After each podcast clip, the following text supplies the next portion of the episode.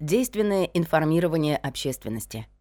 Фазой информационной работы пресс-службы от А до Я.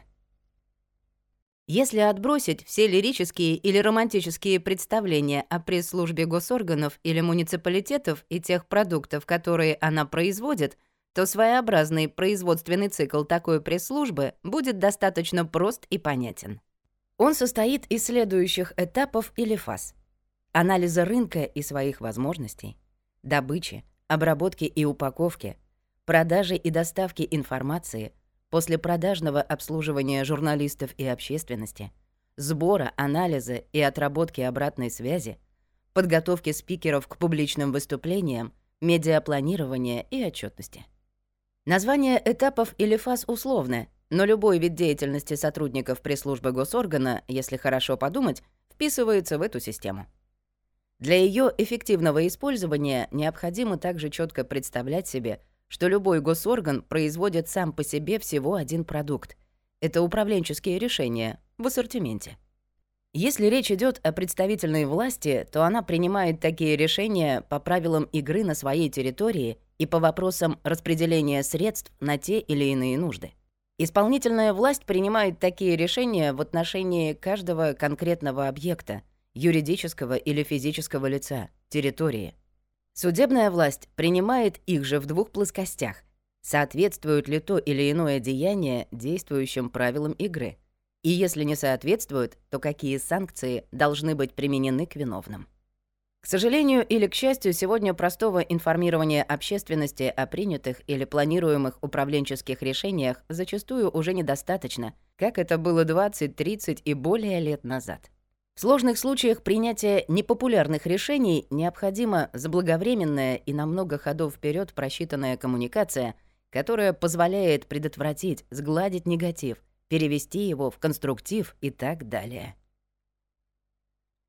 Анализ рынка и своих возможностей.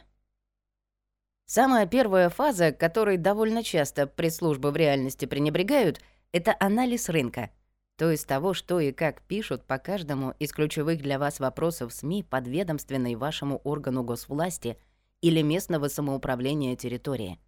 А также аналогичный анализ того, что и как обсуждает население на сходах, митингах, в социальных сетях. Какие и почему управленческие решения вызывали и вызывают бурную негативную реакцию, а какие и почему принимались и принимаются нейтрально или даже позитивно. Подобный анализ позволяет не набивать шишек там, где они уже неоднократно были набиты до вас и вашего руководителя. Он же дает возможность докрутить то или иное решение, его разъяснение, подготовку к его принятию до уровня безболезненного обсуждения. Он же помогает спрогнозировать, какие СМИ и группы населения в каком ключе и с какой аргументацией будут вам оппонировать. Также необходимо четко оценить собственные внутренние риски при реализации любого проекта, управленческого решения.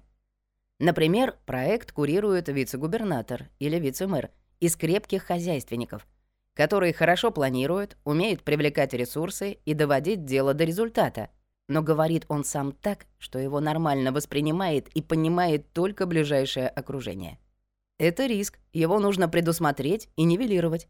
Например, через грамотное озвучивание решения либо первым лицом, либо подчиненными того, кто выступает невнятно. Подобный риск-ориентированный подход, когда заранее понятны все острые углы и лидеры общественного мнения, которые будут накалять ситуацию, позволяет избегать паники и суеты в тот момент, когда даже самое непопулярное управленческое решение уже озвучено. Он же дает вашим руководителям возможность видеть заранее все возможные сценарии развития общественного диалога, не оправдываться или юлить, а уверенно выступать, имея твердую почву под ногами. Кроме того, анализ рынка и рисков дает самим работникам пресс-службы четкое представление, какие именно СМИ охотно и бесплатно возьмут для публикации ту или иную информацию. Соответственно, работать с ними адресно и не раздражать спамом те редакции, которым данная информация заведомо неинтересна. И не тратить бюджетные средства на публикации, эффективность которых вызывает сомнения. Добыча информации. Имея на руках четкие предпочтения тех или иных СМИ и групп общественности по каждому ключевому для вас вопросу, вы запрашиваете у своих руководителей или в различных подразделениях именно ту информацию и в том объеме, которая будет востребована.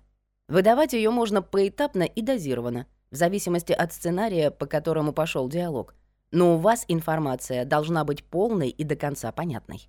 Кроме того, не все информационные поводы орган госвласти или местного самоуправления может и должен черпать исключительно внутри себя.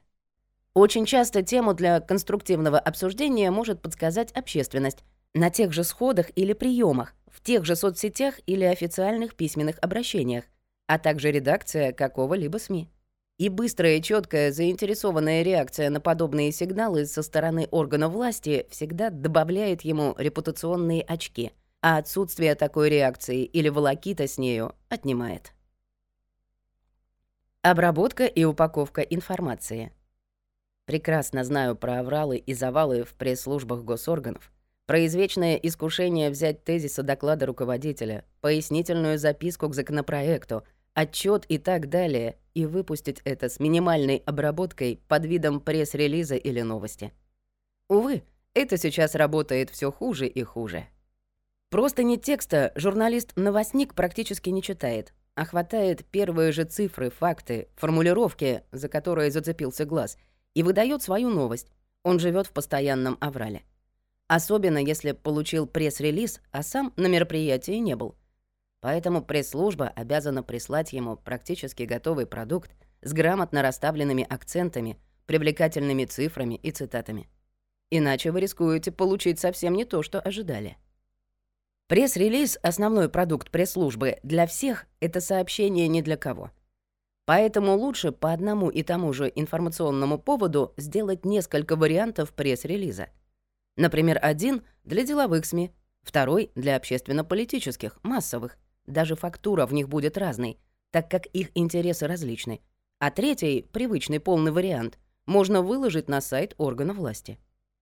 Обязательной переработке подлежат все казенные, юридические, официозные и отчетные формулировки. Они журналистами и общественностью пропускаются мимо ушей. Здесь сотрудник пресс-службы выступает переводчиком с чиновничьего языка на русский общедоступный, в чем и заключается обработка и упаковка информации. Исключение из этого правила составляют силовые структуры и исходящие от них новости.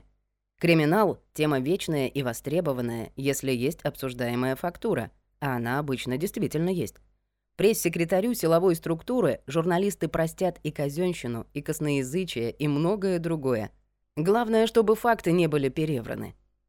Исходя из моей собственной практики, идеальный пресс-релиз — это заголовок не длиннее 70 знаков с пробелами — Лит-абзац, квинтэссенция всего пресс-релиза объемом до 250 знаков с пробелами, затем 3-4 абзаца, каждый из которых подробность или расшифровка лида, причем один-два из них в формате цитаты. Справка, дополнительные материалы, контакты, иллюстрации и тому подобное идут в нагрузку к этому короткому и предельно ясному тексту. Продажа и доставка информации. Здесь все достаточно просто — Пресс-релизы или их различные вариации пишутся под конкретные СМИ и рассылаются им в первую очередь. В отдельных случаях инфоповод заслуживает рассмотрения журналистами вышестоящего по охвату уровня.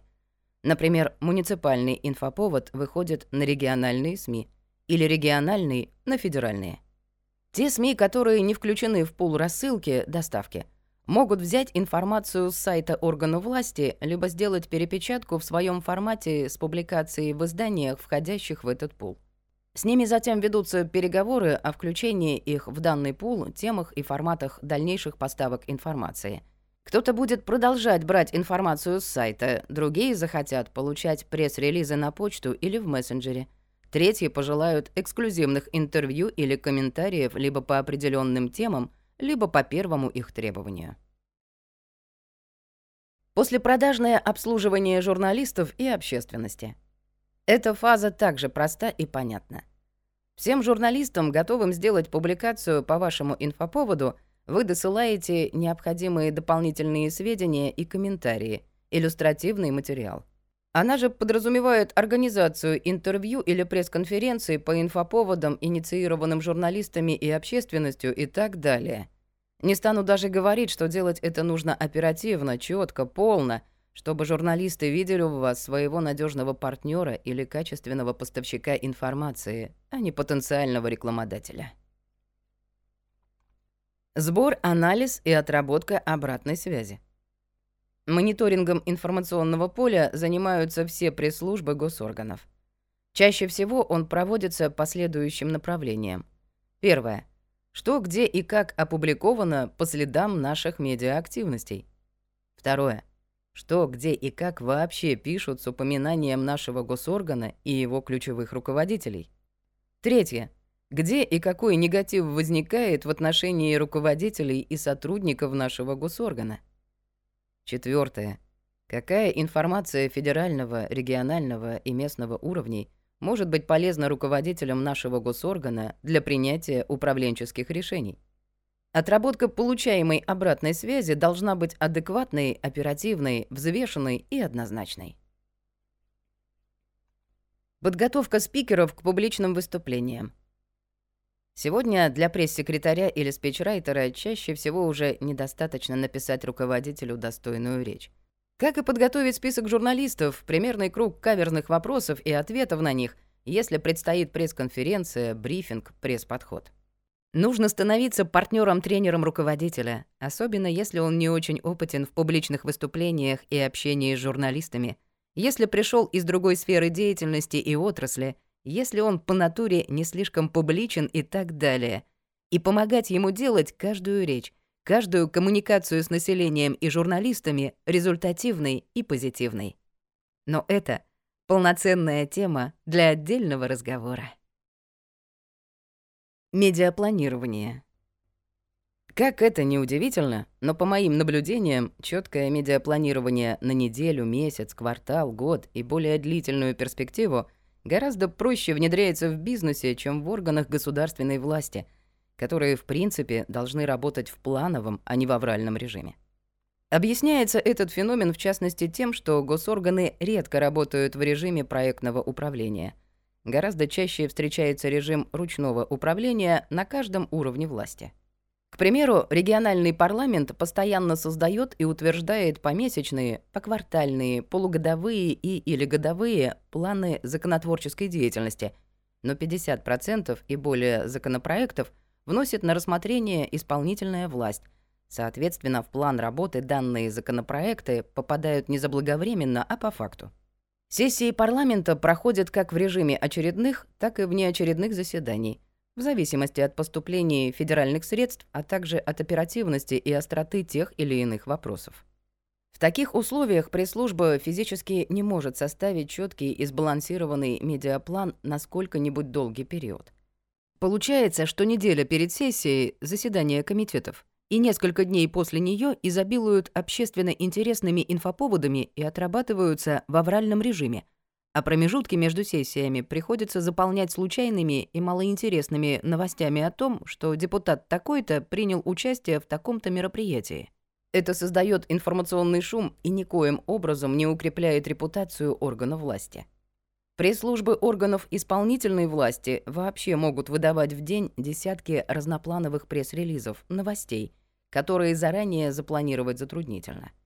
Тем не менее, проектный подход, если он внедрен хотя бы частично, позволяет четко держать приоритетные темы в информационной повестке дня и реализовывать социально значимые проекты с поддержкой и деятельным участием населения, что значительно улучшает отношение самого населения к органу власти – и его руководство. Отчетность. В штате государственных или муниципальных структур я проработал более семи с половиной лет, примерно столько же на аутсорсинге с различными госструктурами. Поэтому мне прекрасно известно, что в госсекторе умение грамотно отчитаться о проделанной работе чаще всего ценится так же, если не больше, чем, собственно, достижение запланированных результатов. Но объективных и бесспорных критериев оценки эффективности пресс-службы госоргана мне на практике встречать не приходилось. Этой теме будет посвящена отдельная статья в «Альманахе. Связи с общественностью в государственных структурах». Коротко отмечу, что такие форматы отчетности, как количество публикаций за календарный период в динамике и качество опубликовавших их СМИ, соотношение платных и бесплатных публикаций – количество пресс-релизов, присланных для размещения на официальном сайте вышестоящего органа, соотношение позитивных, нейтральных и негативных публикаций и так далее не могут в полной мере отражать реальное отношение СМИ и населения к тем или иным управленческим решениям, выпустившим их органам власти и их руководителям. Практически все названные критерии оценки и форматы отчетности в большей мере призваны оправдать право на существование и премию сотрудникам пресс-службы в глазах работодателя, чем показать степень информированности общественности о работе госоргана и одобрения населением этой деятельности. В моей практике есть пример, когда необходимость в какой бы то ни было отчетности перед представителем госоргана автоматически отпала за ненадобностью на втором месяце работы – которая продолжается более трех лет. Руководитель видит очевидные результаты нашей совместной деятельности и не требует отчетности по каким бы то ни было показателям, так как никакой отчет ничего нового ему не скажет. Непосредственно в структуре госоргана на сегодняшний день подобную модель внедрить достаточно сложно, но, на мой взгляд, вполне возможно. Первая публикация — журнал связи с общественностью в государственных структурах, номер 3, 2019 год.